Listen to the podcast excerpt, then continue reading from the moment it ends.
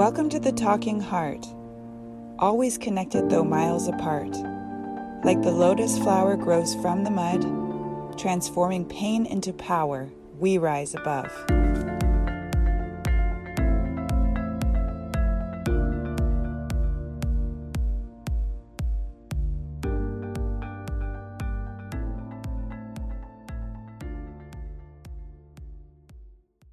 Do you ever want something so bad, like a new job, a relationship, a situation to turn out a certain way?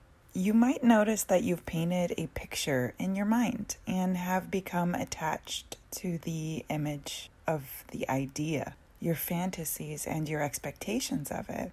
We may have such high expectations for something, and because our expectations are so high, when that thing finally arrives, it loses its luster and then you feel let down if that thing doesn't turn out as you imagined it to be. Then what happens? We suffer. We're disappointed.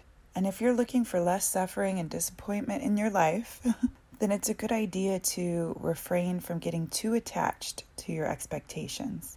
It's super important to keep an open mind and remain open to all possibilities, which may end up being even better for you than the one that you were fixated on. Life is full of surprises, and you don't always get what you want. And I think that we all know this. So if you leave room for change and get excited for the mystery of it all, and then see how it shows up for you, here's the formula take action towards your goal, let go of your attachment to it, give it to God or the universe or however you do that part, or imagine it floating around in space, and then move on with your life and see what arrives. What is meant for you will come to you.